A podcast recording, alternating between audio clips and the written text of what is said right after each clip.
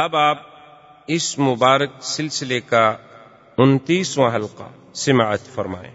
اور بعض علماء فرماتے ہیں کہ بسم اللہ اس لیے نہیں لکھی گئی کہ مشرقین کی ذلت تھی، ان کی فضیحت تھی۔ تو اس میں کون سی آگے رحمت کے فیصلے تھے کہ پہلے بسم اللہ الرحمن الرحیم کا اضافہ کیا جائے؟ آگے تو سارا ان کے ساتھ عذاب تھا۔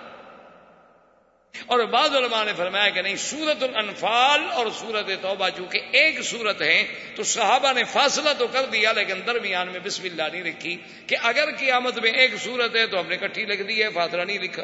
اور اگر یہ دو صورتیں ہیں تو ہم نے الگ الگ تو لکھ دی۔ فاتحہ بسم اللہ الرحمن لکھی گئی۔ تو اللہ نے حکم دیا کہ بھئی ایک تو مشرقین سے برات کا اعلان کرو، دوسرا یہ اعلان کر دو کہ جنت میں بغیر کسی ایمان کے کوئی داخل نہیں ہوگا، تیسرا یہ اعلان کرو کہ اللہ کے کعبے کا کوئی بغیر کپڑوں کے لباس طواف نہیں کرے گا، چوتھا یہ اعلان کر دو کہ اس سال کے بعد کوئی مشرق حج نہیں کرے گا، پانچواں یہ اعلان کر دو کہ جن کے ساتھ ہمارا معاہدہ ہے، ایک سال کے لیے، دو سال کے لیے، اس وقت تک تو وہ مکے میں حد حرم میں رہ سکتا ہے، معاہدے کے بعد نہیں رہ سکتا۔ اور جن کے ساتھ ہمارا معاہدہ نہیں ہے، ان کو چار مہینے کی اجازت ہے، چار مہینے کے بعد نکل جائے۔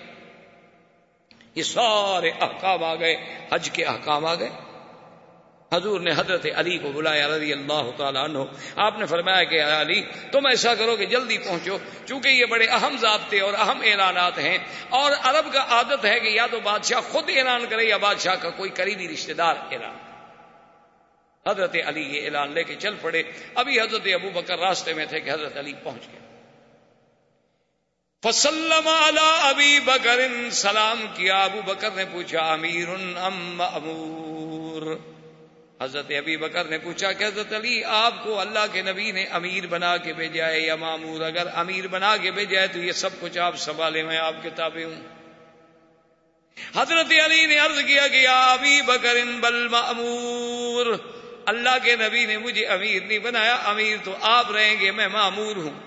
لیکن صرف مجھے حکم ملا ہے کہ ان چیزوں کا اعلان جو ہے وہ مکے میں اور مینا میں اور فاد میں تم نے کرنا ہے۔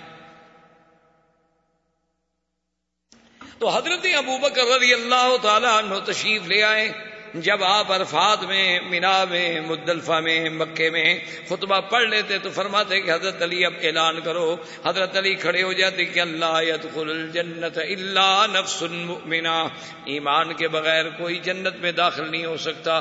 اللہ یطوف بالبیت اریان آج کے بعد کوئی آدمی بغیر کپڑوں کے کعبے کا طواف نہیں کر سکتا۔ اللہ یدخل المشرکون فی المسجد الحرام۔ اور پھر کوئی مشرق جو ہے اس مدت گزرنے کے بعد مسجد الحرام میں بھی داخل نہیں ہو سکتا۔ اور جن کے ساتھ معاہدہ کیا ہے اسلام نے، وہ معاہدے کی مدت پوری ہوگی۔ اور جن کے ساتھ معاہدہ نہیں ہے، ان کو چار مہینے کی مہلت ہے کہ وہ اللہ کا رم چھوڑ کے چلے جائیں۔ حضرت علی فرماتے ہیں کہ میں نے گلی گلی خیمہ خیمہ کوچا کوچا اعلان کیا۔ وہ حت سوتی حتیٰ کہ میری آواز جو تھی وہ بھی بیٹھ گئی۔ تو حضرت ابھی بکر صدیق رضی اللہ تعالیٰ عنہ کی قیادت میں، اور خدا کی قدرت ہے کہ یہ ایک قسم کا اشارہ بھی تھا کہ سب سے پہلے پہلا حج ہے، پہلی پہلی ذمہ داری ہے، اور اس کا امیر کون بن رہے ہیں؟ سیدنا ابھی بکر رضی اللہ تعالیٰ اچھا اور خدا کی شان ہے کہ ان کے وزیر کون بن رہے ہیں؟ حضرت علی۔ رضی اللہ تعالیٰ عنہ، تاکہ قیامت تک یہ جھگڑا ہی ختم ہو جائے، جو بعد میں فرق باطلہ نے جھگڑا بنایا کہ حضرت علی کو خلیفہ بننا چاہیے تھا، حضرت علی کو خلیفہ بننا چاہیے تھا۔ اللہ کے بندے، پھر تو وہ نبی کی خلافت نہ ہوئی، کوئی شہنشائیت ہو گئی کہ باپ کے بعد بیٹا بیٹھ جائے۔ یہ تو اللہ کے ہاں نبوت ہے۔ نبوت نبوت ہے، نبوت کی خلافت خلافت ہے۔ اس میں تو یہ ضروری نہیں ہوتا کہ بیٹا ہو۔ اگر یہ تقرب ہی دیکھنا تھا، پھر سب سے زیادہ حقدار تو بی بی فاطمہ تھی۔ جو حضور صلی اللہ علیہ وسلم کی بیٹی تھی۔ تو اس لیے اللہ تبارک و تعالیٰ کی ہر چیز میں حکمت ہے۔ اس سال حضور صلی اللہ علیہ وسلم بذات ہی تشریف نہ لے گئے۔ حضرت ابو بکر صدیق رضی اللہ تعالیٰ عنہ واپس آ گئے اور بڑے بڑے قبائل جو تھے وہ اسلام میں داخل ہونے لگ گئے۔ زندگی باقی تو بات باقی۔ السلام علیکم ورحمۃ اللہ وبرکاتہ۔ برادران اسلام واجب الحترام بزرگوں دوستوں بھائیوں عزیز نوجوانوں سلسلہ سیرت النبی صلی اللہ علیہ وسلم کے دروس میں الحمد للہ کہ ابتدائے آفرینس سے لے کر ہم نے تقریباً غزوہ تبوک تک واقعات جو تھے سیرت کے دہرائے۔ غزوہ تبوک کی واپسی پر حضور صلی اللہ علیہ وسلم نے ایک تو راستے میں چودہ منافقین کے نام جو تھے وہ حضرت حذیفہ کو بتلا دیے اور دوسرا حضور صلی اللہ علیہ وسلم جب مدینہ منورہ میں پہنچے تو مسجد زرار جو بنی تھی منافقین کی سازش سے جسے بنی عامر ایک شخص تھے، یہودی تھا، جس نے منافقین مدینہ سے رابطہ کیا کہ اب مسلمانوں کی قوت سے براہ راست کھل کر ٹکر لینا جو ہے وہ بہت مشکل ہے۔ اب اس کا حل یہ ہے کہ ہم اندرونی طور پر مسلمان کہلا کر، مسلمان بن کر، مسلمانوں میں شامل ہو کر مسلمانوں کو اور اسلام کو ایسے ایسے نقصان پہنچائیں کہ پھر ایک دفعہ ان کی قوت اور شان جو ہے وہ ختم ہو جائے۔ تو اس کے لیے ہمیں ضروری ہے کہ ہمارے پاس کوئی مرکز ہو۔ تو تم لوگ مسجد بنا لو۔ اور حضور صلی اللہ علیہ وسلم سے ہی اس کا افتتاح کراؤ۔ اور میں کچھ عرصے کے بعد پھر اس مسجد میں بطور خطیب اور بطور امام پہنچوں گا اور پھر میں وہاں بیٹھ کے سازشوں کو کنٹرول کروں گا۔ اب حضور صلی اللہ علیہ وسلم جب غزوہ تبوک سے واپسی میں تشریف لائے تو آپ نے مالک نے دخشن کو حکم دیا کہ فوراً جوانوں کا ایک دستہ لے کر جاؤ اور مسجد کو توڑ دو۔ اس پر اللہ نے قرآن پاک میں بھی وہ آیات نادل فرمائی کہ ولدی نتخذو مسجد زرارن و کفرن و تفریقن بین المؤمنین کہ یہ وہ لوگ ہیں کہ جنہوں نے اللہ کی مسجد بنائی لیکن مسلمانوں کو ملانے کے لیے نہیں، مسلمانوں کو توڑنے کے لیے۔ ورنہ اللہ نے جو مساجد بنائی ہیں، ان کا مقصد یہ ہے کہ پانچ دفعہ آدمی ایک دوسرے سے جڑ جائیں۔ ہفتے میں پورے محلے کے لوگ جو ہیں، جمعہ والے دن جڑ جائیں۔ اور پورا علاقہ جو ہے، وہ عید کے دن پہ جڑ جائے تاکہ مسلمان ایک دوسرے کے احوال سے باخبر رہیں، ایک دوسرے کے دکھ سکھ میں شریک رہیں۔ ان میں اجتماعیت پیدا ہو، ان میں اتحاد و اتفاق پیدا ہو اور پانچ دفعہ دن میں ان کو ایک مقام پہ اکٹھا کیا جائے۔ لیکن انہوں نے تو مسجد بنائی ہے مسلمانوں کو لڑانے کے لیے۔ یہ تو اللہ اور اللہ کے رسول سے جنگ کرنے کے لیے مسجد کا نمونہ بنا رہے تو اس سے ہمیں یہ مسئلہ بھی ملا کہ اگر کوئی بندہ نعوذ باللہ اس نیت کے ساتھ مسجد بنائے تو اس کو وہ مسجد کا احترام حاصل نہیں ہوگا۔ بہرحال وہ مسجد بھی توڑ دی گئی۔ اور اس کے فوراً بعد حضور صلی اللہ علیہ وسلم نے مسجد نبی میں ایک بہت بڑے اجتماع سے خطاب فرمایا اور اس کے بعد چھتیس منافق ہیں جن کا حضور نے نام لے لے کے فرمایا کہ اخرجیا فلان اخرجیا فلان اخرجیا فلان، کہ فلان تم بھی منافق ہو، نکل جاؤ، تم بھی نکل جاؤ، تم بھی نکل جاؤ۔ تو یہ منافقوں پر اتنی کاری ضرب لگی کہ پہلے چودہ آدمی کا راز پکڑا گیا۔ چھتیس آدمیوں کے حضور صلی اللہ علیہ وسلم نے نام لے کر بتلا دیے۔ مسجد زرار کا منصوبہ بھی ان کا خاک میں مل گیا اور مسجد کو بھی توڑ دیا گیا۔ تو یہ ایک ایسی ضرب تھی منافقین پر کہ یہود تو پہلے نکل چکے تھے مدینہ منورہ سے۔ اب جو ان کے بچے کھچے منافقین تھے، ان کی بھی کمر ہمیشہ کے لیے ٹوٹ گئی۔ اور اسی غم کے صد میں آ کر عبداللہ ابن ابئی جو منافقوں کا سردار تھا، وہ بھی مر گیا۔ اس نے کہا، اب کیا جینا ہے؟ اور یہ عبداللہ ابن ابئی ابن سلول وہ ہے کہ جس کو سرکار دو جہاں صلی اللہ علیہ وسلم جانتے تھے اور یہ سب سے بڑا یعنی یوں سمجھیں کہ منافقین کا جو ہے وہ سردار تھا اور یہی وہ آدمی تھا جس نے سیدہ عائشہ رضی اللہ تعالی عنہ پہ تہمت لگائی۔ یعنی یہ سب سے بڑا خبیص تھا۔ لیکن جب آپ کو اس کی بیماری کی اطلاع ملی تو حضور عیادت کے لیے بھی تشریف لے گئے اور حضور نے فرمایا جب یہ مر جائے تو مجھے اطلاع دو۔ آپ نے اپنا قمیص مبارک بھی دیا اور کہا اس کا جنازہ بھی میں پڑھاؤں گا اور اس کے بیٹے سے کہا کہ میرے اس قمیص میں اس کو کفن دے دو۔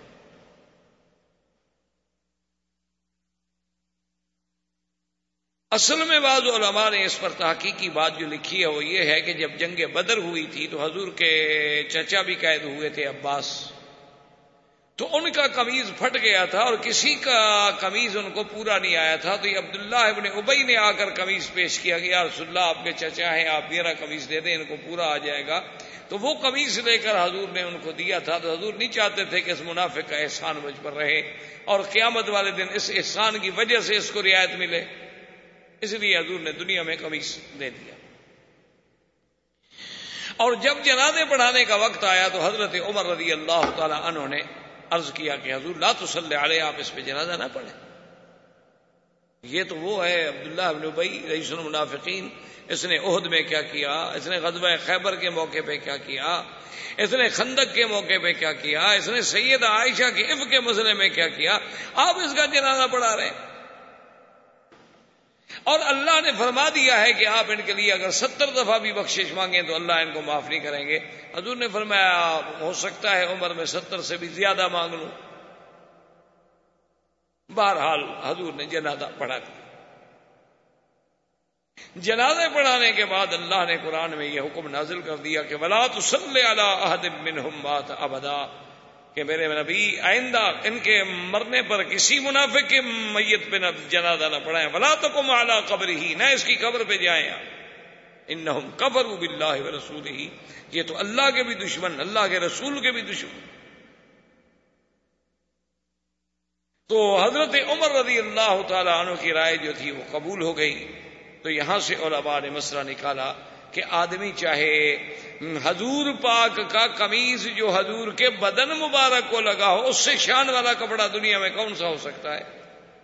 لیکن اگر اس میں بھی کفن ملے اور آدمی بےمان ہو تو کوئی فائدہ نہیں دیتا اسی لیے جیسے کوئی غلاف کعبہ لے جائے، کوئی لکھا ہوا آیت الکرسی کی چادریں ڈال دے، کوئی فائدہ نہیں دیتی۔ جب تک کہ اندر ایمان اور عمل سالے نہ ہو۔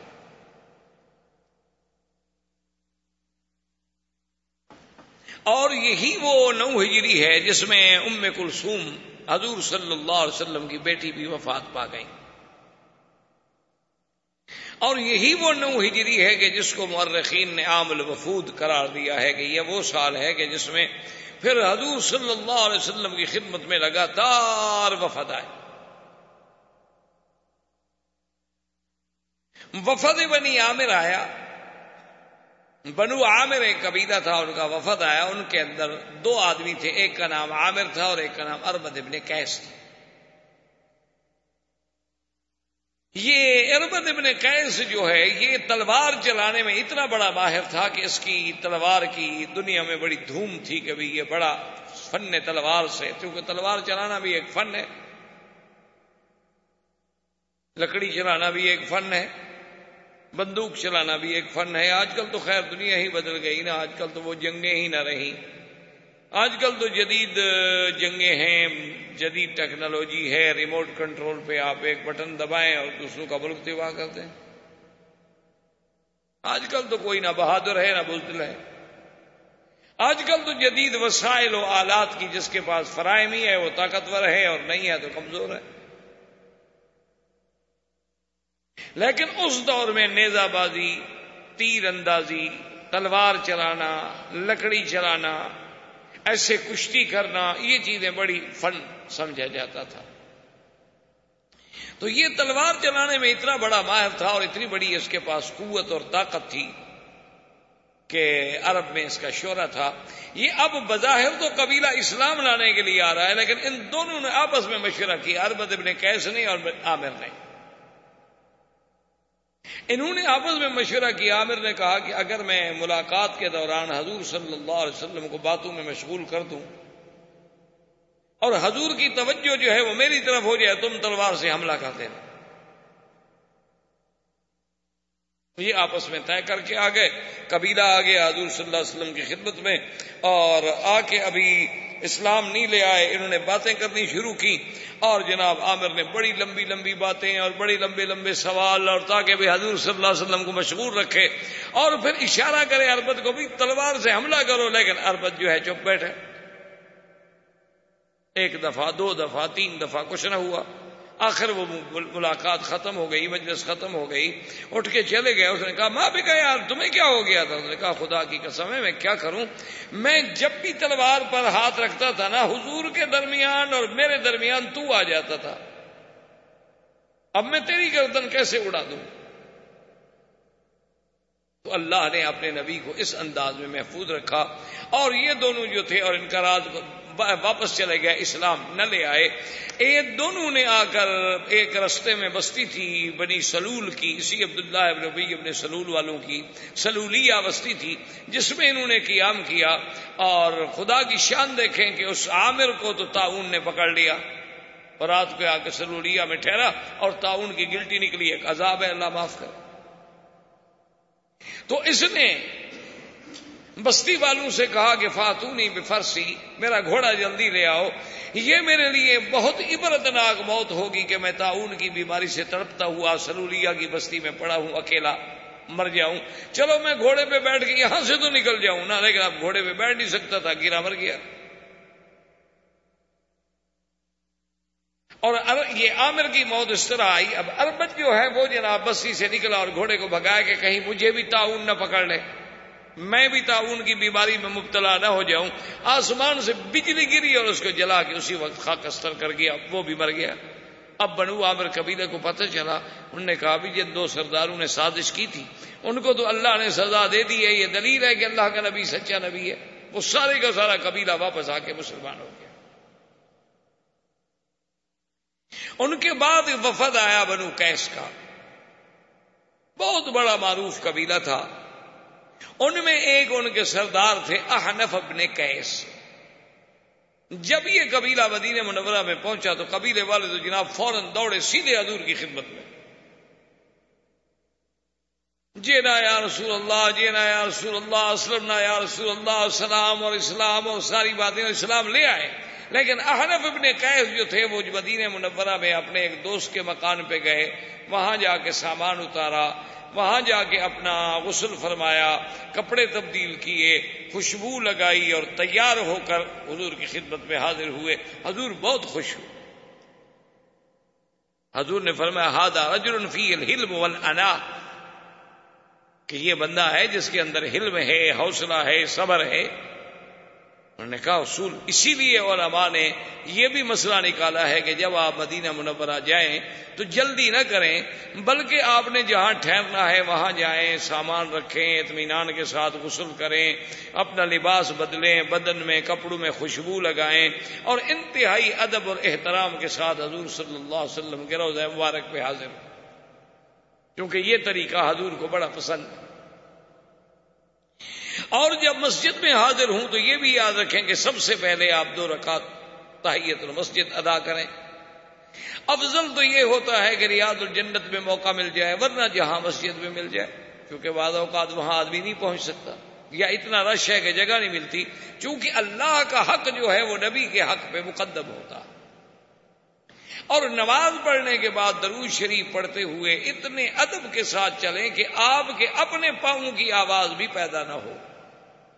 یہ نہیں کہ بس ایسے بھاگ رہا ہے اور شور کر رہا ہے اور ایک دوسرے کو دوست پوچھ رہے ہیں، آپ کس ہوٹل میں ہیں؟ یار اچھا اور یار ٹھہرو، میں سلام پڑھ کے ابھی آتا یہ تو گستاخی ہے اور بے ادبی ہے۔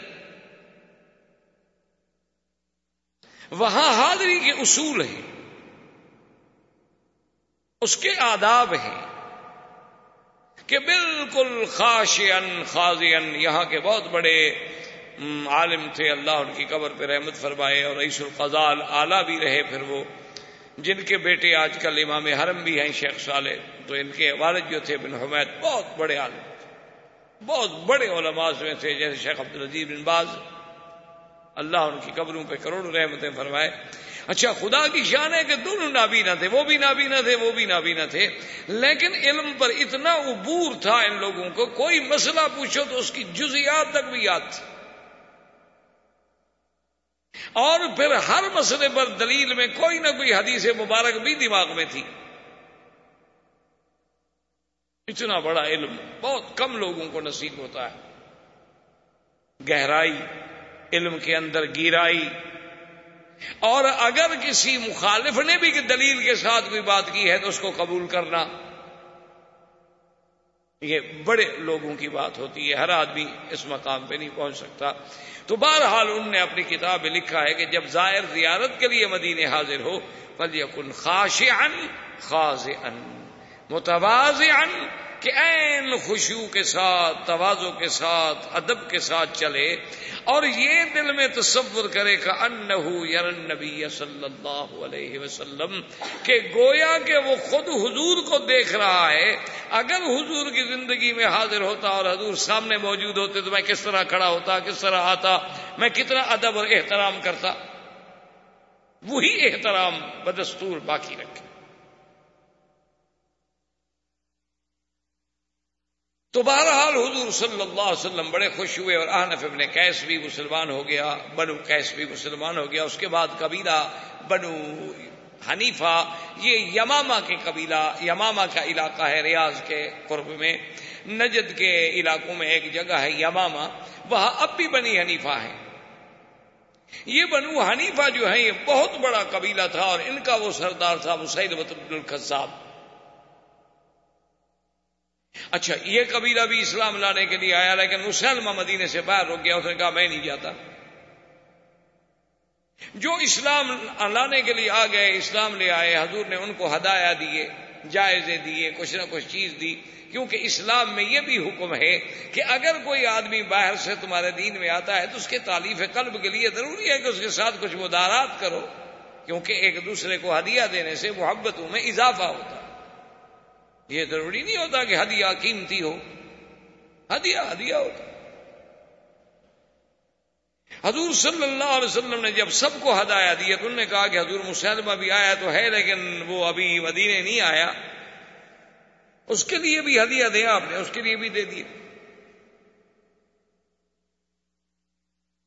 جب یہ قبیلہ واپس آیا تو مسلمہ کہنے لگا کہ اچھا اللہ کے نبی نے مجھے بھی ہدیہ دیا ہے۔ میں کہا ہاں۔ انہوں نے کہا، یہ عجیب بات ہے میں تو مدینہ دیکھنا بھی نہیں چاہتا، میں حضور کو ملنا بھی نہیں چاہتا اور انہوں نے مجھے ہدیہ دیا ہے تو ٹھیک ہے چلو اس نے کہا کہ اچھا میں اپنا آدمی بھیجتا ہوں انہوں نے کہا کہ آپ محمد صلی اللہ علیہ وسلم میں مسلمان ہونا چاہتا ہوں لیکن میری ایک شرط ہے کیا شرط ہے؟ اس نے کہا جی بات یہ ہے کہ میں آپ کا کلمہ پڑھتا ہوں اسلام لے آتا ہوں، لیکن آپ کے بعد جو خلافت ہوگی وہ مجھے ملے گی۔ حضور صلی اللہ علیہ وسلم کے ہاتھ میں ایک چھوٹی سی لکڑی تھی۔ حضور نے فرمایا کہ اس مسلمہ کو جا کے کہہ دو کہ یہ لکڑی بھی اگر چاہو تو میں تمہیں دینے کے لیے تیار نہیں ہوں تو میرے بعد خلافت مانگتے ہو۔ یہ اچھا اسلام ہے جو کسی جی شرط کتاب ہے کہ جی پیسے دو گے تو میں مسلمان ہوں، نہیں دو گے تو میں مسلمان نہیں۔ یہ کون سا اسلام ہوا بھائی؟ ایسے اسلام کی اللہ کو کوئی ضرورت نہیں۔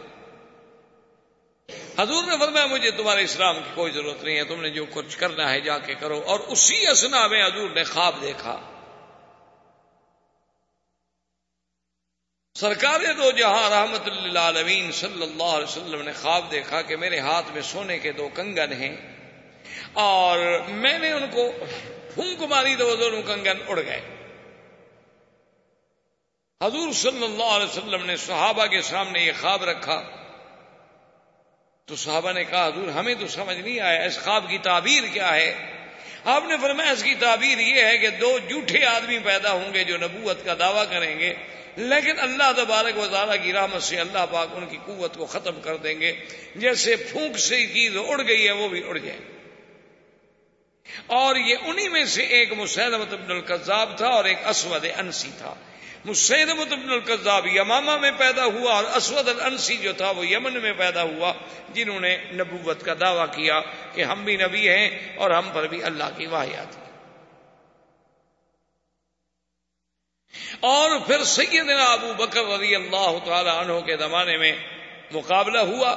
اور سیدنا ابو بکر صدیق رضی اللہ تعالی عنہ کی فوجوں نے مسلمت بن القذاب کو شکست دی، مرتد قتل ہوا اور اس کا فتنہ نبوت جو تھا وہ ختم ہوا۔ لیکن اسی طرح یہ فتنے پیدا ہوتے رہے، ہوتے رہیں گے، کیونکہ حضور نے خود فرمایا تھا، سلاسون دجالون قذابون تیس جھوٹے پیدا ہوں گے۔ کلہم یزام انہو نبی اللہ نبی آبادی وہ سب دعویٰ کریں گے کہ ہم نبی ہیں، حالانکہ میرے بات کو اللہ نے نبوت کا دروازہ دروازہ ہی بند کر دیا ہے۔ لا نبی آباد ولا رسول آباد ولا معصوم آباد جیسے آپ کے ہندوستان میں مرزا غلام احمد قادیانی پنجاب میں مسلمہ قذاب وہاں پیدا ہوا، جیسے اس نے بھی یہاں ادعائے نبوت کیا۔ اور پھر وہ قادیان میں، پھر جناب پاکستان میں آ گئے، پھر ربے میں آ گئے، اللہ نے بہرحال ان کو ہر جگہ رسوا و ذلیل کیا کہ وہ اب پاکستان سے بھی نکالے گئے اور پوری دنیا کے عالم اسلام کے علماء نے متفق علیہ ان پر کفر کا فتویٰ دیا۔ اب وہ جناب یہاں سے بھاگ کے پھر لندن میں، چونکہ اصل نبی تو انہوں نے بنایا تھا۔ اصل مرزا کو جب نبوت ملی تھی تو بنانے والے تو انگریز تھے، بنانے والے وہی تھے۔ مسلمانوں کو لڑانے کے لیے نبوت کا فطرہ گھڑا گیا تھا، تو اب پھر ان کی گود میں چلا گیا کہ جناب ہم ہر جگہ سے مار کھا کے پھر حضور کے دربار میں حاضر ہوئے ہیں۔ اب پھر آپ ہماری حفاظت کریں۔ اب اس نے پھر وہاں ڈیرا لگایا ہے۔ لیکن اللہ کا شکر ہے کہ حضور کے پروانے وہاں بھی مقابلے کے لیے پہنچ رہے۔ ہیں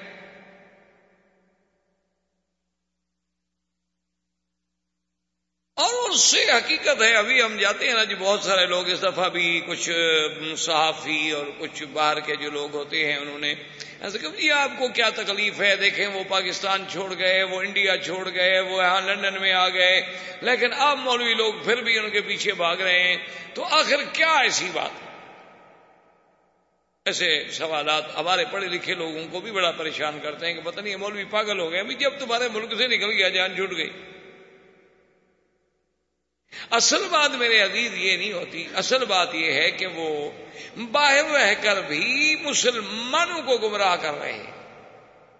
اب آپ جرمنی میں جا کے دیکھیں، اسی طرح آپ جنوب افریقہ میں جا کے دیکھیں، اسی طرح اور جو افریقی ممالک ہیں نائجیریا وغیرہ، وہاں جا کے دیکھیں۔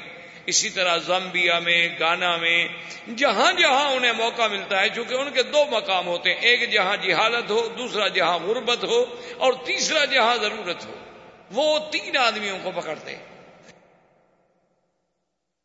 اب ایک آدمی لندن میں گیا ہے، اس کے پاس ویزا ختم ہونے والا ہے اور رہنا چاہتے ہو ٹھیک ہے جی آپ ہمارا فارم پر کر دیں کہ آپ کا جماعت احمدیہ سے تعلق ہے، ہم آپ کو سیاسی پناہ لے کر دے دیتے کہ جی ہم تو پاکستان سے نکلے ہوئے ہیں، ہمیں تو وہاں مار دیتے ہیں لوگ۔ ہمیں پناہ دیجیے تو جو آدمی جماعت احمدیہ کا فارم پر کر دے، اس کو پناہ مل گئی۔ انہوں نے کہا، دیکھیں جی ہم تو ہر سال ہزاروں لوگوں کو مرزائی بنا رہے ایک تو یہ ضرورت ہے، دوسری بات یہ ہے، ہم نے ان کو کہا، بی بی سی والوں کو، این این آئی والوں کو، ہم نے ان سے کہا نے کہا، دیکھو، یہاں یہودی ہے نظرانی ہے کبھی ہم نے ان کے ساتھ آ کر کوئی چیلنج، کوئی مناظرہ، کوئی مقابلہ کیا ہے؟ حالانکہ ہمارے نزدیک وہ بھی کافر ہیں۔ لیکن یہودی اپنے آپ کو یہودی کہتا ہے، نصرانی اپنے آپ کو نصرانی کہتا ہے، سکھ اپنے آپ کو سکھ کہتا ہے، ہندو اپنے آپ کو ہندو کہتا ہے، لیکن یہ بدبخت اپنے آپ کو مسلمان کہتا ہے، مشکل یہ ہے۔ یہ بھی آج کھلا اعلان کر دے گا جی میں مسلمان نہیں، جان چھٹی ختم، کوئی ہمارا مناظرہ نہیں، کوئی جھگڑا نہیں، کوئی تقریب نہیں، کوئی جلسہ نہیں، ہم پھر کبھی نہیں آئیں گے۔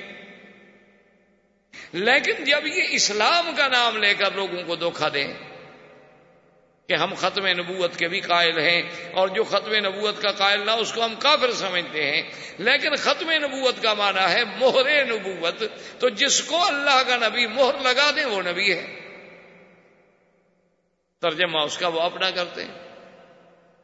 تو بہرحال خیر کہنے کا مقصد یہ تھا کہ وہ مسلمہ وہاں پیدا ہوا، اسد انسی وہاں پیدا ہوا، اللہ نے ان دونوں کا فتنہ جو تھا وہ بھی ختم کر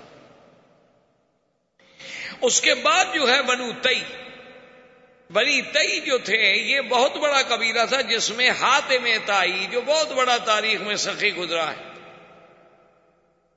یہ اسی تائی قبیلے کا سردار تھا ہاتم اس قبیلے پہ حملہ ہوا تو تائی جو تھے وہ گرفتار ہوئے، جس میں حاتم کی بیٹی بھی گرفتار ہوئی۔ اور یہ وہی بیٹی ہے کہ جب حضور کے سامنے لائی گئی تو اس کے سر پہ دوپٹہ نہیں تھا، قیدی تھی۔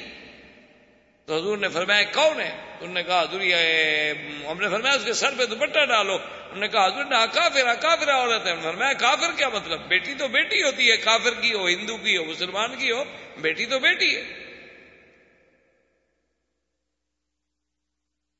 تو بہرحال وہ حاتم تائی کی بیٹی بھی گرفتار ہوئی اور حضور کے راستے میں جب حضور مسجد جاتے نا تو راستے میں ہی وہ لڑکی بیٹھی ہوتی۔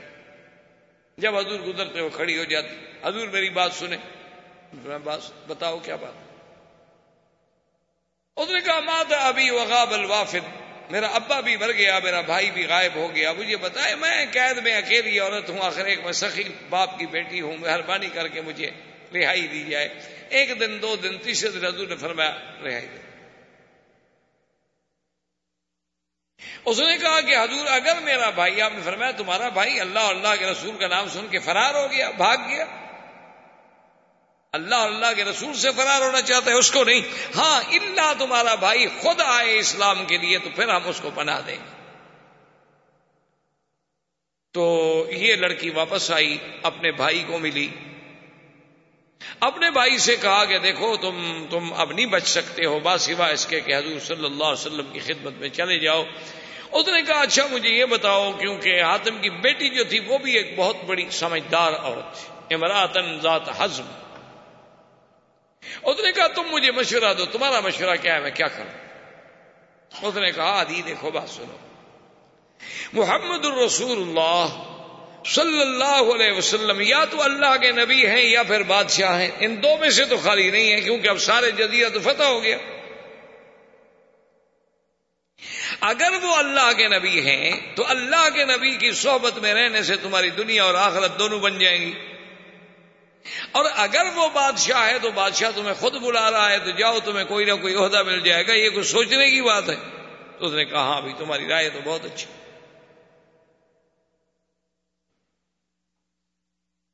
ادی آیا مدین منورہ میں حضور صلی اللہ علیہ وسلم نے بڑا احترام کیا۔ آخر ایک بڑے باپ کا بیٹا تھا۔ اور سخی انسان جو ہے وہ اللہ کو بڑا محبوب ہوتا آدمی کے اللہ نے سخاوت دی ہو تو سخی آدمی چاہے کتنا گناہ گار ہو لیکن اللہ کو بڑا پسند۔ تو جب آئے تو حضور نے بڑا احترام کیا، بڑی عزت دی۔ اب اس نے کہا کہ میں سوچ رہا تھا کہ بھئی کیا فیصلہ کروں کہ انہو نبی ان ملک ان بادشاہ ہیں آپ نبی ہیں۔ کہتی ہیں ایسے ہم چل رہے تھے کہ راستے میں جات امراتن عجوزہ، ایک بوڑھی عورت آئی، اس نے کہا کہ اسما یا محمد حضور میری بات سن وہ کہتی ہیں کہ جناب میں وہ عورت جو ہے، بوڑھی عورت ہے، بالکل لکڑی پکڑے ہوئے ہیں اور اللہ حضور صلی اللہ علیہ وسلم کے اس کی بات سن رہے ہیں، سارے صحابہ کھڑے ہیں ایک گھنٹے تک حضور بات سنتے رہے۔ تو ادھی کہتا ہے، میں نے دل میں فیصلہ کیا کہ یہ بادشاہ نہیں ہے آدھا بن آدات الانبیاء، یہ اللہ کا نبی ہے۔ یہ خل کے نبوت ہے کہ ایک بوڑھی عورت کے لیے سارا قافلہ روکا ہوا، اور ایک گھنٹہ ہو گیا حضور سڑک پہ کھڑے یہ بادشاہوں کی بات نہیں ہو سکتی، انہو نبی نبی ہے۔ کہتی ہیں کہ پھر جب ہم پہنچ گئے مدینے میں، حضور مجھے اپنے گھر میں لے گئے، تو میں نے گھر میں دیکھا کہ حضور صلی اللہ علیہ وسلم کے ایک چٹائی بچھی ہوئی ہے اور ایک چمڑے کا سرانا پڑا ہے۔ تو مجھے وہاں بھی اندازہ ہوا کہ انہو نبی لئی سملکن یہ بادشاہ نہیں، بادشاہوں کے گھر ایسے نہیں ہوتے۔ حضور صلی اللہ علیہ وسلم نے وہ سرانا مجھے دیا، کہا کہ یہ سرانا لے لو اور اس پر بیٹھ جاؤ۔ تم مہمان ہو۔ تو میں نے کہا کہ نہیں یا رسول اللہ، آپ اس سرانے پہ بیٹھے۔ حضور نے فرمایا، آپ اس سرانے پہ بیٹھے۔ میں نے کہا، نہیں حضور، آپ کے سامنے میں کیسے سرانے پہ بیٹھوں؟ حضور نے فرمایا، میں حکم دے رہا ہوں، تم مہمان ہو۔ تو کہتے ہیں کہ مجھے حضور نے سرانا دے دیا۔ میں سرانے کے اوپر چڑھ کے بیٹھ گیا اور حضور نیچے مٹی پہ بیٹھ گیا۔ تو میں نے کہا نبی من الانبیاء، یہ واقعی اللہ کے نبی ہیں، بادشاہ نہیں ہیں۔ میں نے کہا اشد اللہ الہ الا اللہ واشد ان محمد الرسول اللہ۔ حضور نے فرمایا آدھی تمہیں پتا ہے کہ تم اب بھی دین کسوری پر ہو۔ یہ دین کسوری جو تھا، یہ یہودیت کے اور نصرانیت کے درمیان میں ایک نیا دین تھا۔ تو ادھی کہتے ہیں، میں تو حیران ہو گیا کہ بھی اس بات کا پتا تو میرے بیٹے کو بھی نہیں، میرے باپ کو بھی نہیں، میری بہن کو بھی نہیں۔ ہر کوئی مجھے سمجھتا تھا کہ میں نسرانی ہوں۔ حالانکہ میں نسرانی نہیں تھا، میں تو کسوری تھا۔ اور حضور نے فرمایا، تم لوگوں سے مرباز بھی لیتے ہو جزیا بھی لیتے ہو۔ اور حالانکہ تمہارے اس دین کسوری میں تو لینا حرام ہے، یہ جگہ ٹیکس کے لوگوں سے تم وصول کرتے ہو۔ تو ادی کہتا ہے، واللہ، میں حیران ہو گیا کہ وہ چیزیں جس کا علم میرے سوا، میری بیوی کو نہیں، میرے بچے کو نہیں، میری اولاد کو نہیں، ان کو کیسے پتا ہے؟ مجھے یقین ہو گیا کہ اللہ کے نبی ہے اور ان کو اللہ کے نبائی کے ذریعے خبر دی اور تو کوئی ذریعہ ہو ہی نہیں سکتا۔ تو اسلام لے آئے۔ یہ وہی ادی ابن حاتم ہیں جن کے بارے میں صحیح حدیثوں میں ذکر ہے کہ جب حضور نے یہ آیت پڑھی، اتخذوا احبارہم ورہبانہم اربابا من دون اللہ۔ کہ عیسائی جو تھے ان لوگوں نے اپنے پیروں کو، اپنے مولویوں کو اللہ کے سوا رب بنا رکھا تھا۔ تو اسی ادی ابن حاتم نے اعتراض کیا، اس نے کہا کہ یا رسول اللہ، ہم نے ان لوگوں کو کبھی اپنا رب تو نہیں مانا۔ حضور نے فرمایا، صبر کرو۔ وہ لوگ اگر کسی چیز کو حلال کر دیں تو تم اس کو حلال سمجھتے تھے۔ وہ اگر کسی چیز کو حرام کر دیں تو تم لوگ اس کو حرام سمجھتے تھے انہیں کہا انہیں کہا، یہی تو اللہ کا حق ہے۔ یہ تشریح جو ہے، یہ تو اللہ کا حق ہے۔ اور خدا بنانا کیا ہوتا ہے؟ اس لیے ہمیشہ یاد رکھیں کہ خدا کا معنی یہ نہیں ہوتا کہ بس جس کے آگے نماز، سجود رکو کیا جائے، بلکہ جو احکام اللہ نے دیے ہیں، اگر ان احکام کو نافذ کرنے والا یا بنانے والا ہم کسی دوسرے کو مان لیں تو گویا ہم اس کو بھی خدا مان رہے ہیں۔ یہی وہ بنیادی فلسفہ ہے کہ جیسے لوگ اپنے لیڈروں کے بارے میں اندھے معتقد ہو جاتے ہیں۔ بہت بڑے بڑے مسلمان جو تھے، بعض اوقات وہ کافر لیڈروں کے معتقد ہو گئے۔ بعض مسلمان جو تھے، وہ مسلمان لیڈروں کے معتقد ہو گئے۔ اور بعض لوگ اپنے اس لیڈر کی محبت میں اتنے اندھے ہو جاتے ہیں کہ وہ نماز نہیں پڑھتا، وہ بھی نہیں پڑھ رہے وہ شراب پیتا ہے، وہ بھی پی رہے۔ وہ جیسا لباس پہن رہا ہے، وہ بھی پہن رہے۔ ہیں تو اس لیے یہ جو والہانہ، یہ بھی بت پرستی ہے۔ بت پرستی کا معنی یہ نہیں ہوتا کہ ایک بت کھڑا کر دو۔ اگر آپ بندے کو پوجتے ہیں تو یہ بھی بت پرستی۔ اگر آپ کسی کی شخصیت کی پرست کرتے ہیں تو وہ بھی بت پرستی ہے۔ اگر آپ اللہ اللہ کے رسول کے مقابلے پر ایک آپ کا قائد ہے ایک آپ کا لیڈر ہے آپ اس کی بات کو مان رہے ہیں، آپ لینن کو مان رہے ہیں، آپ ماؤ کو مان رہے ہیں، آپ جناب اسی طریقے سے کسی اور فلسفی کو مان رہے ہیں، آپ کارل مارکس کو مان رہے ہیں، آپ لاڈمی کالے کو، قانون کو مان رہے ہیں، تو یہ اس سے بڑی بت پرستی کیا ہو سکتی ہے کہ مسلمان ہو کر اور غیر اللہ کے تشریح کو مانے؟ یہ تو سب سے بڑا کفر ہے۔ تو حضور صلی اللہ علیہ وسلم کے پاس بہرحال بنو تئی بھی مسلمان ہو گئے۔ اس کے بعد ایک قبیلہ تھا بنو بجیلا جن کے آدمی تھے، جن کا نام تھا عبداللہ ابن جریر البجلی۔ اور یہ آدمی ایسا تھا، اللہ نے اس کو ایسی شخصیت دی تھی کہ دور سے کوئی دیکھے تو معلوم ہوتا تھا کہ بادشاہ وقت آ رہا۔ اور حضور باغ نے اس کے آنے سے پہلے صحابہ سے کہا کہ ید خلو میں نہاد الباب رجل اس دروازے سے ابھی کچھ دیر بعد ایک بندہ داخل ہوگا جس کے چہرے پر ایسا تم کنت ہے جیسے بادشاہوں کے چہرے پر ہوتی ہے اور اس میں بڑا حلم ہے، حوصلہ ہے۔ کچھ دیر گزری تو عبداللہ جرین البجری حاضر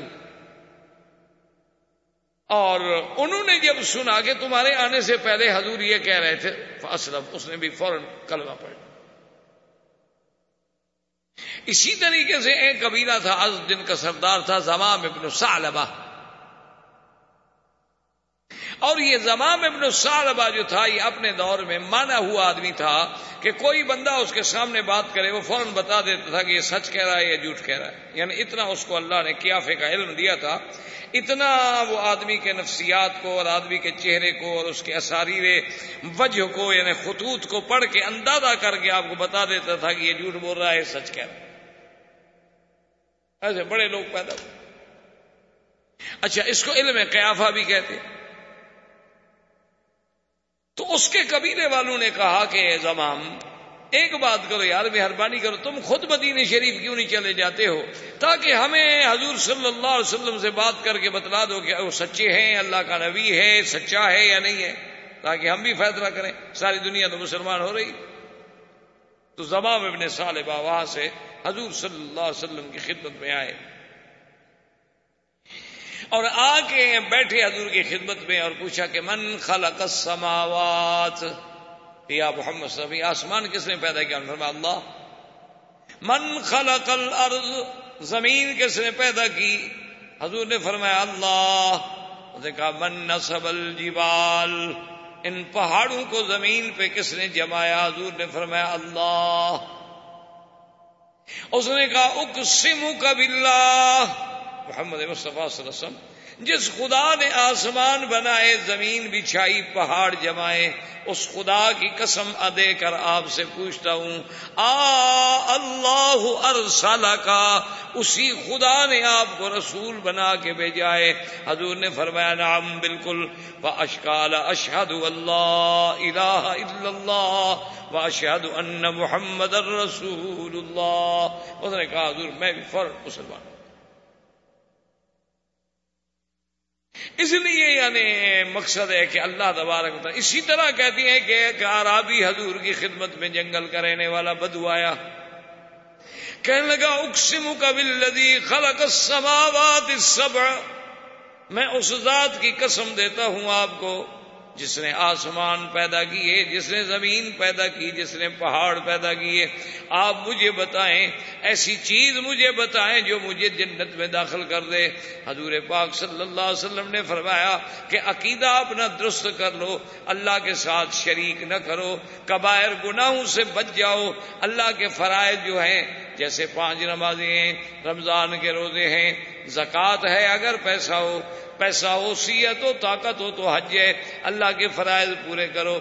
کہنے لگا، واللہ لا ازید ولا انکس کہنے لگا، محمد عربی صلی اللہ علیہ وسلم، آپ نے جو کچھ بتلا دیا ہے، اس پہ میں نہ زیادہ کروں گا نہ تھوڑا کروں گا اس پہ میں ہمیشہ قائم رہوں گا اور اس کے بعد چل پڑا۔ حضور نے فرمایا کہ دیکھو، اس صحابی کو اس نے جو کچھ کہا ہے، اگر اس نے سچ کہا ہے تو اللہ کی جنت اس کے لیے لازم ہو گئی۔ اسی لیے بعض لوگ جو ہے نا سنت نفل نہیں پڑھتے، وہ کہتے ہیں صحابی نے بھی کہا ہے، میں یہی پڑھوں گا۔ اس میں نہ زیادہ کروں گا، نہ کم کروں گا۔ حالانکہ یہ بات ٹھیک نہیں ہے، وہ صحابی کا اپنا ایک اتحاد تھا، ایک رائے تھی۔ یہ مانا نہیں ہے کہ بھی سنت اور نوافل، اگر ایسی بات ہے تو اللہ کے نبی بھی نہ پڑھتے، پھر تو اللہ تبارک و تعالیٰ کے نبی بھی سنت نوافل نہ پڑھتے۔ اب ہم نے حضور کی اتباع و ابتدا کرنی ہے، کسی ایک صحابی کی اتباع تو نہیں کرنی۔ صحابی کی اتباع ہم کیوں کرتے ہیں کہ وہ اتباع کرتے ہیں محمد الرسول اللہ صلی اللہ علیہ وعلا علیہ وصحابہ وسلم تسلیما کثیرا کثیرا۔ تو بہرحال یہ زمام ابن سالبہ بھی مسلمان ہو گیا، بنو حنیفہ بھی مسلمان ہو گئے، بنو عامر بھی مسلمان ہو گئے، بنو قیس بھی مسلمان ہو گئے۔ اسی لیے اس سنا کو نو ہجری کو کہا گیا عام الوفود۔ یہ وہ سال ہے کہ جس میں وفد کے وفد دھڑا دھڑ آ رہے ہیں اور اسلام لا رہے ہیں۔ اب اللہ نے قرآن نازل کیا۔ جاء نصر اللہ والفتح ورأیت الناس۔ ورأيت الناس يدخلون في دين الله أفواجا. فصبح بحمد ربك واستغفره انه كان توابا. اللہ نے فرمایا، جب آ گئی اللہ کی مدد، آ گئی فتح، اور داخل ہوئے دین میں فوجوں کی فوجیں، جب یہ آیت اتری تو حضرت ابن عباس رونے لگ گئے۔ صحابہ نے پوچھا، کیا بات ہے؟ انہوں نے کہا، اس آیت میں اشارہ ہے کہ حضور کی وفات قریب آ گئی۔ کیوں دین پورا ہو اب تھوڑا سا آپ پیچھے جا کے اپنے نظروں کو دوہرائیں کہ سلو حدیبیہ پر جب حضور نے سلو کی تھی اور اللہ نے فرمایا تھا، انا فتح کا فتح مبینہ اللہ نے اس کو فتح مبین قرار دیا تھا سلو حدیبیہ کو۔ وجہ کیا تھی کہ سلو حدیبیہ میں صرف چودہ سو آدمی کا لشکر تھا، لیکن دو سال کے بعد ساڑھے چار ہزار کا لشکر تھا اور غزوہ ہنین اور غزوہ مکہ کے موقع پر دس ہزار کا لشکر تھا۔ اور اب جناب دس ہجری میں جب حضور نے حج کا اعلان کیا تو ایک لاکھ کا لشکر حج پہ تیار ہوا۔ یہ دروازہ کھل گیا نا، فتح مبین ہو اسلام نے ایسے تو نہیں کہہ دیا فتح مبین۔ فتح مانا ہوتا ہے کھولنا یعنی حضور کے آگے، اسلام کے آگے جو رکاوٹیں تھیں وہ کھل گئیں۔ اللہ نے ایسی فتوحات دی اب حضور نے اعلان فرمایا کہ جس شخص نے حج کرنا ہے وہ حج پہ چلے۔ تو اب ایک لاکھ انسانوں کا قافلہ حج پہ چل رہا ہے۔ جو نبی صلی اللہ علیہ وسلم کبھی مکے سے نکلے تھے تو ایک ابو بکر تھے، ایک غلام تھے، ایک راستہ دکھلانے والا تھا۔ آج وہی پر نبی صلی اللہ علیہ وسلم مدینے سے جب حج کے لیے چلے تو ایک لاکھ لشکر ساتھ ہے۔ اصل بات یاد رکھو، اسلام یہ چاہتا ہے کہ اس کو موقع ملے بات کرنے کا۔ اسلام کو جب آپ صحیح معنوں میں پیش کریں گے نا جی یقین کریں۔ آج آپ پورے یورپ میں جا کر دیکھ لیں، خدا کی قدرت ہے کہ جہاں جہاں اسلام پہنچ رہا ہے، جہاں جہاں اسلام کی تعلیمات پہنچ رہی ہیں روزانہ یعنی تعداد دس، بیس، پچاس، روز لوگ مسلمان ہو رہے ہیں۔ جن علاقوں میں آج سے بیس سال پہلے دو مسجدیں تھیں، آج وہاں دو ہزار مساجد۔ وجہ کیا ہے کہ اسلام تو ایک ایسا کامل مانے جامع دین ہے کہ جب اس کو صحیح معنوں میں سمجھایا جائے تو لازمی بات ہے کہ کوئی بھی عقل مند آدمی اس سے انکار نہیں کر سکتا۔ یہ الگ بات ہے کہ ہم اسلام خود پیشی نہ کر سکیں۔ ہم نے اسلام کو ایک رسومات کا اور ایک عادات کا مجموعے کا نام دے رکھا ہے۔ کسی نے تادیہ نکالا تو اسلام کی علامت ہے، کسی نے میلاد بنا لیا تو اسلام کی علامت ہے۔ لیکن جو اسلام کے اصل جوہر ہیں، اسلام کے اندر جو موتی ہیں، وہ تو کبھی ہم نے پیش ہی نہیں کی۔ حضور صلی اللہ علیہ وسلم نے جب تیاری کی، حجت اور آپ کا یاد رکھیں، یہ حج ایک ہی ہے۔ اسی لیے اسی کا نام حجت الوداع۔ حضور صلی اللہ علیہ وسلم نے عمرے تو چار کیے۔ لیکن حج فرض ہونے کے بعد حضور نے جو حج کیا وہ صرف ایک حج ہے، اسی لیے اس وہ پہلا حج بھی وہی ہے اور آخری حج بھی۔ اور یہ دس ہجری کا واقعہ ہے، حالانکہ حج فرض ہوا ہے آٹھ ہجری۔ نو ہجری میں حضور صلی اللہ علیہ وسلم نے حضرت ابو بکر کو امیر حج بنا کے بھیجا۔ اور پھر حضرت علی رضی اللہ تعالیٰ عنہ کو بھی ان کے ساتھ بھیجا کیونکہ مشرقین مکہ میں ایک مصیبت تھی، ایک عادت تھی کہ اگر کوئی خاص آرڈر جاری کیا جائے تو یا بادشاہ خود وہ آرڈر نافذ کرے یا اس کا کوئی قریبی رشتہ دار نافذ کرے۔ اس لیے حضور صلی اللہ علیہ وسلم نے حضرت علی کو بھیجا کہ جا کے اعلان کر دو کہ اللہ يدخل الجنت الا نفس مؤمنہ، کہ ایمان کے بغیر کوئی جنت میں داخل نہیں ہوگا۔ اللہ یطوف بالبیت اریان آج کے بعد اللہ کے گھر میں کوئی آدمی بغیر کپڑوں کے طواف نہیں کر سکے گا۔ اور حضور نے فرمایا انب المشرکون نجس، فلا یقرب المسجد الحرام بعد آبہم هذا۔ اور جو مشرک ہے، وہ پلید ہے۔ اس کو بھی اللہ کے حرم میں داخل ہونے کا حق نہیں۔ اور اسی طرح حضور نے حکم دیا کہ علی، جتنی تباصیل جتنی بت، جتنی تصویریں ہوں، سب کو مٹا دو۔ بلا قبر مشرفن اللہ سب اور قبرستانوں میں جتنی اونچی قبریں ہوں، ان کو بھی زمین کے برابر کر دو۔ کوئی اونچی قبر نہ چھوڑو۔ یہ سارے کام جو تھے نو ہجری میں ہو گئے، اب دس ہجری میں حضور صلی اللہ علیہ وسلم نے حج کی تیاری کی۔ اور حضور صلی اللہ علیہ وسلم جب بیر علی سے، جس کا اصل نام تو ذل حلیفہ ہے لیکن مشہور جو ہے وہ ابیار علی ہے اور ہمارے بعض لوگوں نے تو ایک روایت بھی بنا رکھی ہے، کچھ تو کہتے ہیں کہ یہ علاقہ جو تھا، یہ حضرت علی رضی اللہ تعالیٰ عنہ کا رقبہ، زمین، جائیداد تھی۔ اسی لیے اس کو بیر علی کہا جاتا ہے۔ حالانکہ انتہائی بڑا جھوٹ ہے، جس کی کوئی حقیقت نہیں۔ حضرت علی کے بعد تو بی بی فاطمہ کے ساتھ شادی کرنے کے لیے پیسے نہیں تھے، اتنی بڑی جگیریں کہاں سے آ گئی تھی؟ حضرت علی تو غریب آدمی تھے۔ وہ تو سب کچھ مکہ میں لٹا گئے۔ سیدنا علی رضی اللہ تعالیٰ عنہ تو بیٹھے ہوئے مسجد نبی میں رو رہے تھے۔ حضرت عثمان گزرے تو انہوں نے کہا، کیا بات ہے؟ کیوں رو رہے ہیں؟ انہوں نے کہا، کمارے، میں نے دو اونٹ پالے تھے کہ بھئی لکڑیاں لاؤں گا، بیچوں گا اور پیسے اکٹھے ہوں گے تو بی بی فاطمہ سے میری شادی پہ خرچ ہوگا۔ حضرت حمزہ نے دونوں اونٹ میرے ذبے کر دیے۔ حضرت حمزہ رضی اللہ چونکہ شراب حرام نہیں ہوئی تھی، یہ اونٹ بٹھا کے جو گئے نا جی تو ایک مغنیہ گانا گا رہی تھی کہ پہلے سردار جو ہوتے تھے نا، اونٹوں کی کوہان کاٹ کے کباب بنا کے کھلاتے تھے۔ حضرت حمزہ نشے میں جو اٹھے، اونٹوں کی کوہان کاٹ دی۔ حضرت علی واپس آئے تو دونوں اونٹ زخمی ہوئے پڑے۔ وہ روتے ہوئے حضور کی خدمت میں گیا کہ حضرت دیکھیں آپ کے چاچا نے کیا کر دیا، حضرت حمزہ نے کیا کر دیا۔ حضور آئے تو حمزہ نشے میں حضور نے فرمایا مادا فالتا یا حمزہ؟ یہ تم نے کیا کیا ہے؟ تو ایسے آنکھیں اٹھا کہتے حل ہم تم اللہ ابھی دو آبائی؟ اچھا اچھا تم تو میرے دادے کے غلام ہو نا، کیا کرنے آئے ہو؟ حضور نے فرمایا، علی، وہ تو ہوش میں نہیں ہے۔ اب اس کا بدلہ یہ ہے کہ میں تمہیں دے دوں گا اونٹنیاں، اس کے بدلے میں میں کیا کہوں حمزہ؟ کو تو حضرت علی رضی اللہ تعالیٰ عنہ بیٹھے ہوئے رو رہے تھے۔ تو حضرت عثمان نے پوچھا، کیا؟ انہوں نے کہا، حضرت، میری تو وہ جائیداد ہی اونٹنیاں تھیں دو۔ وہ بھی حضرت حمزہ نے ذبح کر دی ہیں اور بی بی فاطمہ کی شادی قریب ہے، میرے پاس پیسے نہیں، میں کیا خرچ کروں گا؟ تو حضرت عثمان نے کہا کہ لا تب کے علی، حضرت علی تمہیں غم کرنے کی کیا ضرورت ہے؟ شادی علی کی ہوگی اور دولت عثمان کی ہوگی۔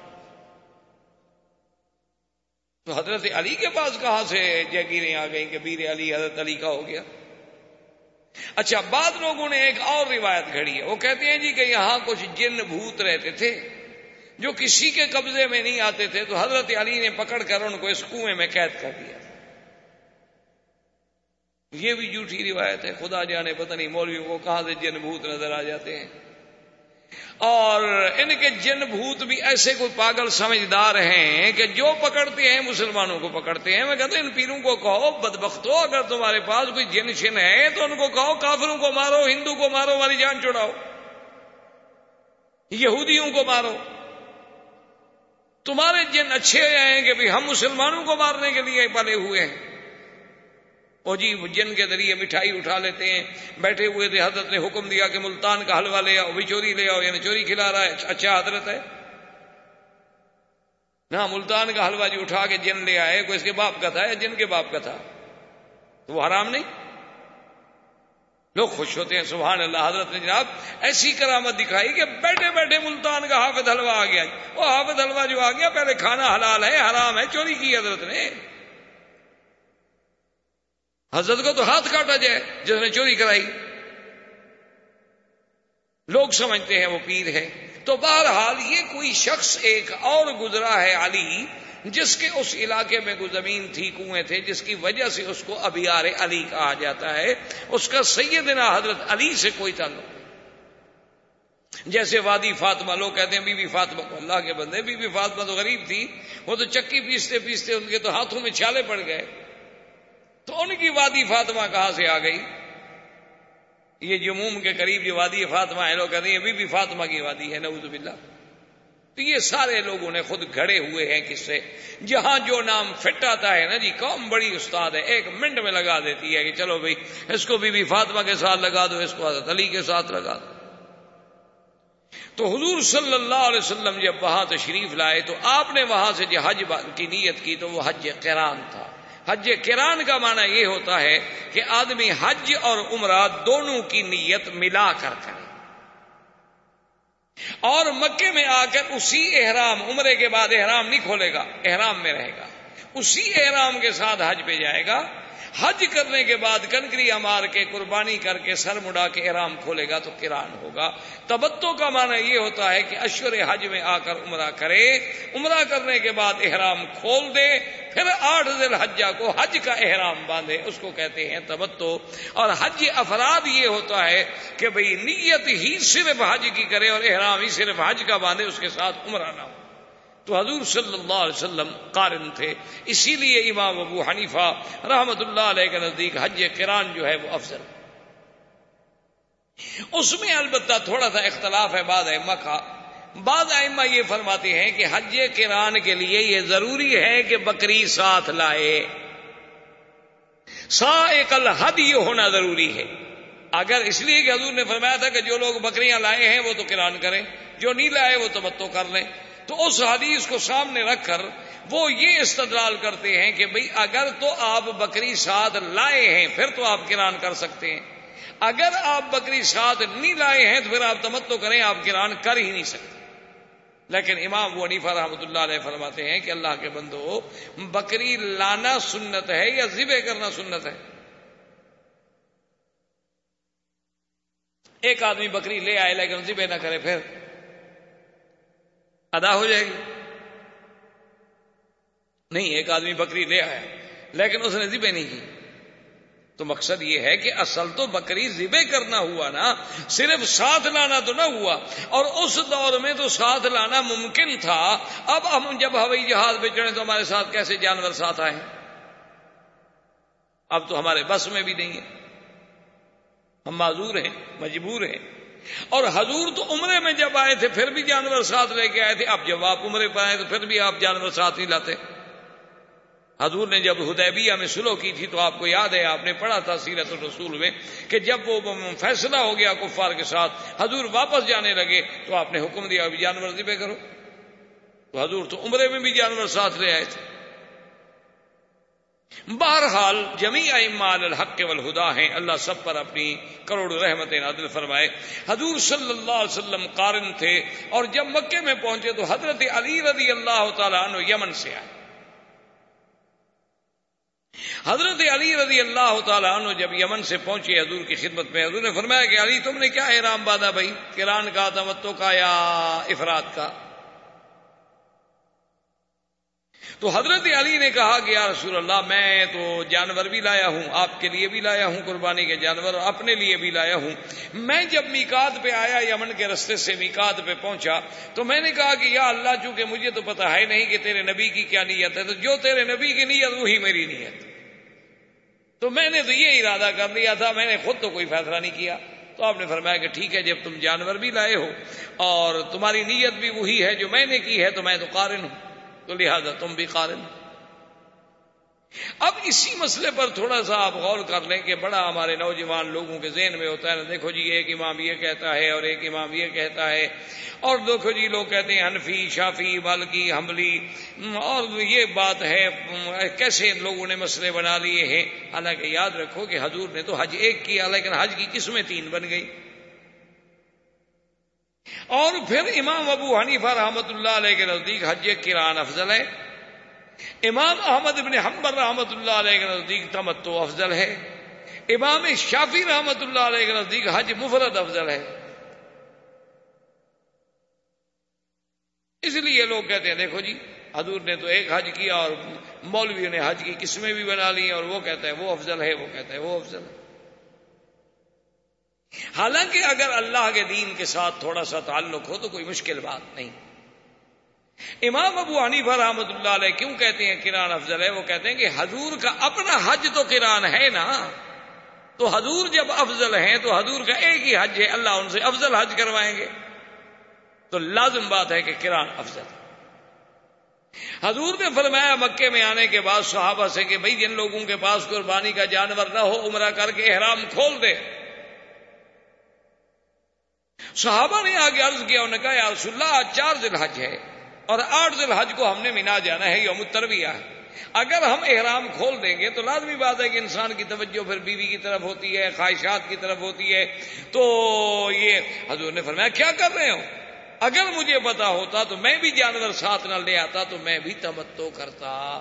اور اگر اللہ نے مجھے پھر نصیب کیا تو میں بھی تمتو کروں گا۔ تو امام احمد حنبل فرماتے ہیں کہ جب حضور زبردستی تمتو کروا رہے اور حضور کی تمنا ہے کہ لولا سخت الحدیہ اگر میں بھی جانور ساتھ نہ لاتا میں بھی تمتو کرتا تو تمتو افضل ہے۔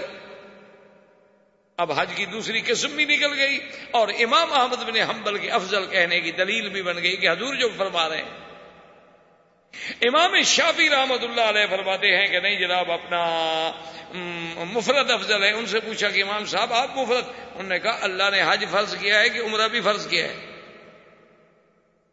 انہوں نے کہا، فرض کیا ہے؟ کہ الناس حج البیت۔ من استطاع الیہ سبیلا۔ اللہ نے حج فرض کیا ہے۔ باقی عمرہ تو اس کے ساتھ رواز ہیں کہ موقع مل جائے تمتو کر لو، موقع مل جائے کران کر لو، موقع مل جائے صرف حج کر لو، لیکن اصل فرضیت تو حج کی ہے۔ لہذا افضل حج مفرد ہے۔ تو اب دیکھیں تمام ائمہ اپنی طرف سے کہہ رہے ہیں یا قرآن و حدیث کو سمجھ رہے ہیں؟ تو اس لیے ہمیشہ یاد رکھیں کہ جتنا ائمہ کرام ہے ان کا فہم قرآن ہوتا ہے، فہم حدیث ہوتا ہے یعنی حکم تو قرآن کا ہے، حکم تو حدیث رسول کا ہے، ان کی صرف تھنکنگ ہے، ان کی سوچ ہے، ان کی رائے ہے۔ جیسے آپ کے بڑے بڑے لائر ہیں، بڑے بڑے ججز ہیں، قانون پڑھتے ہیں، ہر کس کی رائے اوپینین ہے، اپنی اپنی۔ تو اس میں کوئی جھگڑا نہیں ہوتا، کوئی خلاف نہیں ہوتا، کوئی اختلاف نہیں ہوتا۔ صرف تم کو دین میں اختلاف نظر آتا ہے، کیونکہ ادھر آنے کو جی نہیں چاہتا نا۔ تو اب جان کیسے چھڑائیں؟ وہ دیکھو جی ایک مولوی یہ کہتا ہے اور ایک مولوی وہ کہتا ہے۔ میں تو ہمیشہ لوگوں سے کہتا ہوں کہ چلو آپ ایسا کریں، جن باتوں پر مولوی متفق ہیں، وہ تم مان لو، جھگڑے والی چھوڑ دو۔ جن جن باتوں پر مولوی تمہیں لڑاتا ہے نا، کچھ مولوی کچھ کہتا ہے، نماز کے لیے تو جھگڑا کوئی نہیں، تمام مولوی کہتے ہیں نماز پڑھو یا کوئی ایسا مولوی بھی ہے جو کہے نہ پڑھو۔ تو چلو بھائی یہ تو شروع کر دو نا کم از کم، اس میں تو سارے مولوی متفق ہیں نا۔ رمضان کے روزے کے بارے میں کتنے مولوی ہیں جو تمہیں کہتے ہیں کہ نہ رکھو؟ یا تیس یا انتیس نہ رکھو، بلکہ اس دفعہ دس رکھ لو۔ کوئی ایک مولوی دکھاؤ جس نے اختلاف کیا ہو۔ اچھا اگر تم صاحب دولت ہو تو حج کے بارے میں ایک مولوی دکھاؤ جو کہے جی حج نہ کرو۔ اچھا ایک مولوی مجھے دکھاؤ، چاہے وہ خود داڑھی منڈاتا ہو، لیکن کسی کو کہے کہ داڑھی منڈاؤ۔ ایک مولوی پیدا کر دو کسی پارٹی کا۔ بریلوی ہو، دیوبندی ہو، بس ٹھیک ہے، میں تمہارے ساتھ ہوں، میں اس کی بات میں مان لوں گا، میں نرم آدمی ہوں، میں جھگڑا نہیں کروں گا۔ تو جن مسلوں پر مولویوں میں اختلاف نہیں ہے، سارے مولوی ایک ہی بات کہہ رہے ہیں، اس پر تو تم چلنا شروع کر دو۔ اور جن پر اختلاف ہے، ان کو رہنے دو۔ وہ بعد میں حل کر لیں گے۔ جیسے وہ شیعہ کہتے ہیں نا جی کہ ہمارا قرآن جو ہے غار میں ہے۔ اور ستر گز لمبا ہے۔ کہا اللہ کے بندے، ہم سے یہ آدھے گز والا نہیں پڑھا جاتا، تم ستر گز والا چھپا کے بیٹھے ہوئے ہوا وہ اگر آ گیا تو پتہ نہیں اس پہ کون عمل کرے گا۔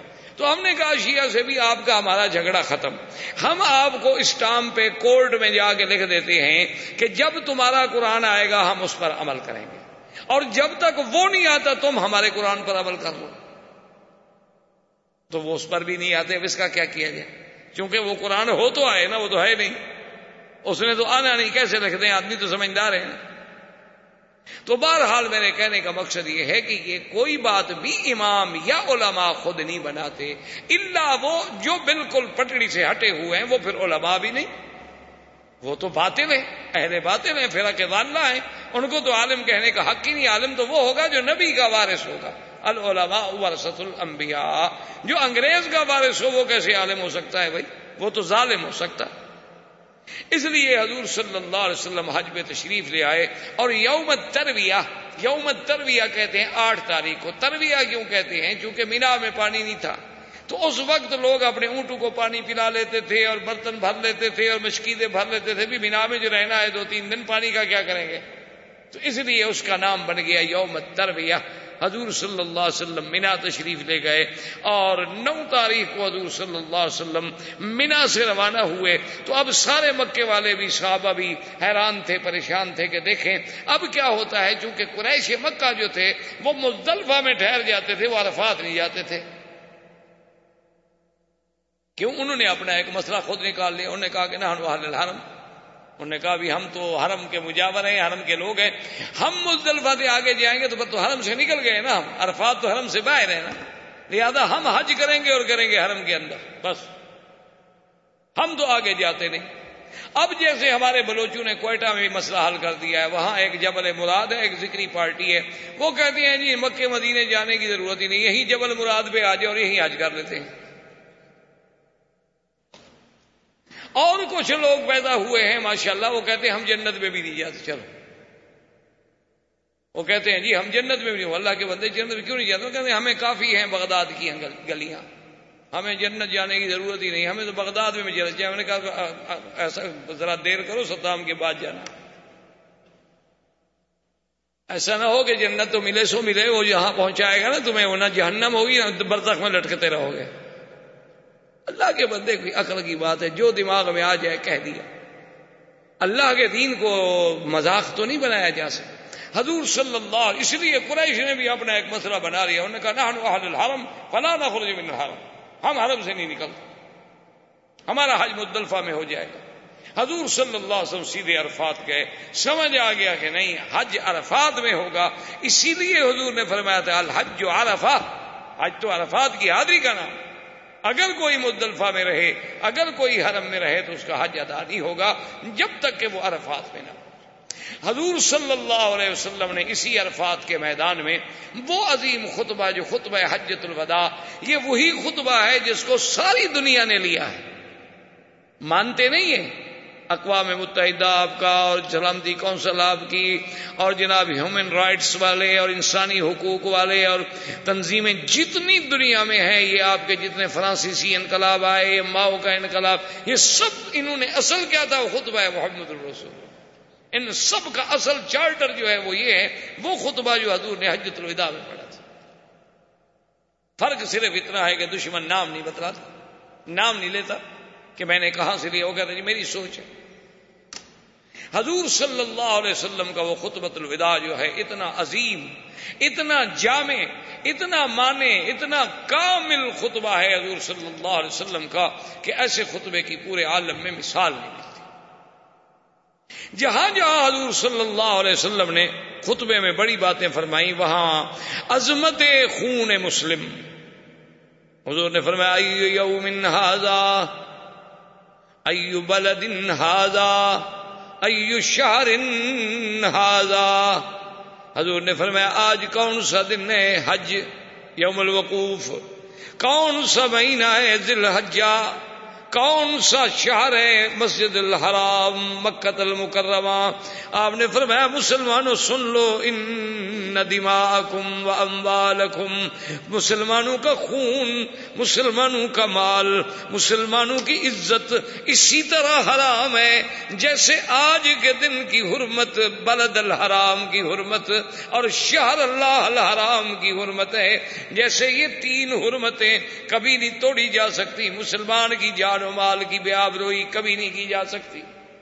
حرمت عظمت اسلام اور عظمت خون مسلم اور آج ہماری بدقسمتی ہے۔ کافروں کا کتا مر جائے تو پوچھنے والے ہیں اور مسلمانوں کے خونوں کی ندیاں بہ جائیں تو کوئی رونے والا بھی نہیں۔ فما بکت علیہم السماء والارض۔ آج ہماری وہ حالت ہو گئی ہے کہ ہم پر نہ آسمان روتا ہے نہ زمین روتی ہے۔ ہر جگہ رسوائی، ہر جگہ ذلت۔ ہر جگہ خواری، ہر جگہ مسلمانوں کی بربادی۔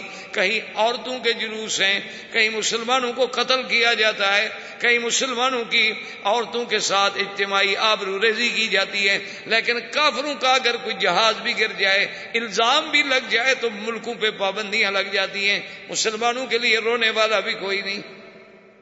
کوسوفو، ہمیں دیکھ لیں کیا ہے۔ یعنی جو مدد کرنے آئے، انہوں نے بھی مسلمانوں کو مارا۔ مقصد یہ تھا کہ نسل مسلم کو ختم کر دو۔ امداد مقصد نہیں تھا۔ اس کی وجہ کیا ہے؟ وجہ بڑی آسان سی ہے، جو اللہ نے کہی، وہ معزز سے زمانے میں مسلمان ہو کر، اور ہم خوار ہیں آج تارے کے قرآن ہو کر۔ ہم نے اللہ کے قرآن کو چھوڑا، اللہ نے ہمیں چھوڑ دیا۔ سیدھی سی بات۔ نام کے مسلمان ہیں، پٹواری نے لکھا ہے مسلم۔ کھاتا مسلم۔ پاسپورٹ میں لکھا ہوا یہ کون ہے جی مسلم؟ باقی اس کو پتہ چلتا کوئی نہیں کہ اسلام کیا ہے۔ صرف نام ہے۔ کوئی بڑے سے بڑا مسلمان ہے نماز پڑھ لیتا ہے ماشاء اللہ سمجھتا ہے کہ میں تو بالکل اب ولی اللہ ہو گیا نا مکہ شریف میں آ گیا ہوں، نماز بھی پڑھتا ہوں۔ وہ تو یہ سمجھتا ہے نا کہ میرا تو اب آسمان پر پہنچنے کے درمیان ایک دو میٹر کا فاصلہ رہ گیا ہے، باقی۔ وہ یہ نہیں سمجھتا خدا کے بدلے مکے میں رہنا کوئی بڑی بات نہیں، ابو جہل تو سارے پیدا ہی مکے میں ہوا، رہا بھی مکے میں۔ اسی لیے بزرگوں نے لکھا ہے کہ خرے عیسا اگر مکہ رود، ہنوز خر باشد۔ عیسا علیہ السلام کے گدے کو جلے جاؤ مکے شریف میں دو سو سال باندھ کے کھڑا کر دو، تو گدا گدا ہی رہے گا، بندہ تھوڑا بن جائے گا۔ اصل بات جو ہے کہ دیکھیں حضور کتنی عزت کے فرمایا، جیسے بلد اللہ حرام شہر اللہ الحرام، مسجد الحرام، یوم الحرام، اس کی حرمت ہے اسی طرح، ان دماغم و اموالکم حرام۔ اور اس کے بعد حضور پاک صلی اللہ علیہ وسلم نے فرمایا، لا فضل عربی علی اجبی خبردار، کسی عربی کو اجمی پہ فضیلت نہیں بلا احبر اللہ اسودا کسی گورے کو کالے پہ فضیلت نہیں۔ یہ سارے جو انسریت کی جنگیں ہیں، قومیت کی جنگیں ہیں، کہ نہن الفرائنا و نہن فلا و نہن فلا، اسلام نے تو ختم کی۔ یہ بت ہیں، بت۔ سب سے بڑے بت ہیں یہ، قومیت، لسانیت، وطنیت، صوبائیت۔ ان سب کو جب تک نہیں توڑو گے، اسلام نہیں آئے۔ گا حضور صلی اللہ علیہ وسلم نے اعلان کر دیا کہ خبردار کسی گورے کو کالے پہ عربی کو اجمی اللہ تقوا اصل فضیلت تقوی کے ساتھ ہے۔ جو جتنا بڑا متقی ہوگا، اتنا اللہ کے ہاں اس کی شان ہوگی۔ اور حضور نے فرمایا کہ یا الناس لوگوں سن لو، آج کے بعد ربا حرام، سود حرام اور فرمایا، اول ربن ربل عباس موضوع تحت قدمی ہاضا فرمایا، یاد رکھو کہ آج میں سود کو اپنے پاؤں کے نیچے کچل رہا ہوں اور سب سے پہلے میرے چاچا عباس کا جو سود ہے، میں اعلان کرتا ہوں کہ کوئی بندہ سود نہ دے، اصل قرض واپس کرے۔ اپنے چچا کا سود سب سے پہلے ختم کیا۔